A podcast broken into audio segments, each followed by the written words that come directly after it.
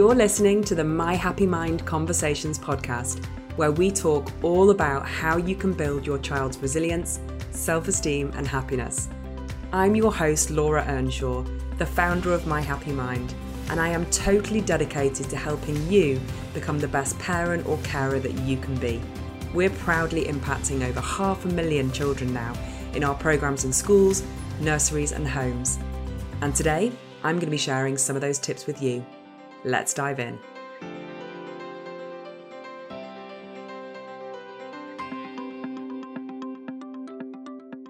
Hello, and welcome to episode five in our Busting Parenting Myths series of podcasts. I am so excited to bring you this fifth and final episode in this series because this is an issue that I see coming up time and time again for parents and for children. And it's a really, really interesting one and a really, really powerful one to crack in terms of being able to navigate through life much more smoothly. And the myth, and the myth is that what works for them will work for me. Otherwise known as a disease of the mind that I like to call comparisonitis. Now, you will have heard about this before, but comparisonitis is this mode that we get into of feeling like we have to constantly compare ourselves to others. And for some of us, that we're constantly comparing our children to others too. We all do this, whether consciously or subconsciously, and it can be really hard to catch yourself out. But the problem with comparisonitis is that if we're always thinking about our own experience and our own kids' experience through the lens of what someone else is doing, it can be really, really damaging for us. It can damage our own confidence and it can damage the confidence of our kids. And of course, inside that, there's an assumption that what they're doing is right and what you're doing is wrong. And so comparisonitis is something that I see so many families face, both parents and carers and children. And it's something that I'm constantly coaching the people that we have in our families programs to work through. And it is one of those dynamics that you need to be constantly looking out for because it will crop up time and time again. But the worst place that it crops up is when we choose to follow comparisonitis rather than our instinct. Because there's one thing that I know for sure. If you're a parent or a carer, there is nobody who is more of an expert in your child than you. You are the expert in your own child. And the problem with comparisonitis is that sometimes it forces us to take a path or to adopt an approach or to think about an issue in a different way to the way that our gut feeling is telling us because we're comparing ourselves and we're making this assumption that what worked for them is going to work for us. And the truth is, the majority of the time, your gut feeling about the right way to approach something with your child will be right. 99.999% of the child, what you think is the right approach for your child will be the right one. And 99.999% of the time, following what someone else is doing for whatever reason just won't be the right approach. And we do this all of the time. Let's take the example of conversations at the school gate. Somebody might say, Oh, it's really lovely to see little Lily. She seems really happy and confident. And the mum might say, Oh, she started dance and it's brought her out of herself. She's so confident, she loves it, she's made loads of friends. And you think, That's what I need to do for my daughter because she's really shy. I'm going to sign her up for dance. The problem is, your daughter hates dance. It's literally her worst nightmare to be on a stage in front of people.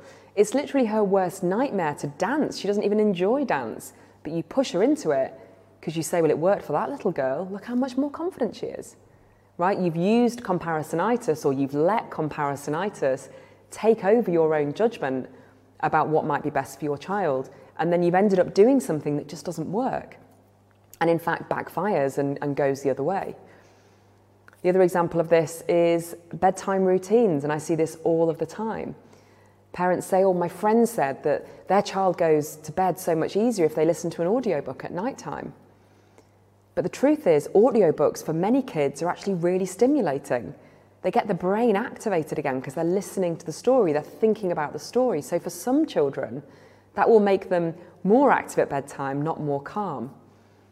And so on, and so on, and so on. And so, if we don't have the ability to take a step back and think about what's best for my child, we might fall into this trap of what works for them is going to work for me.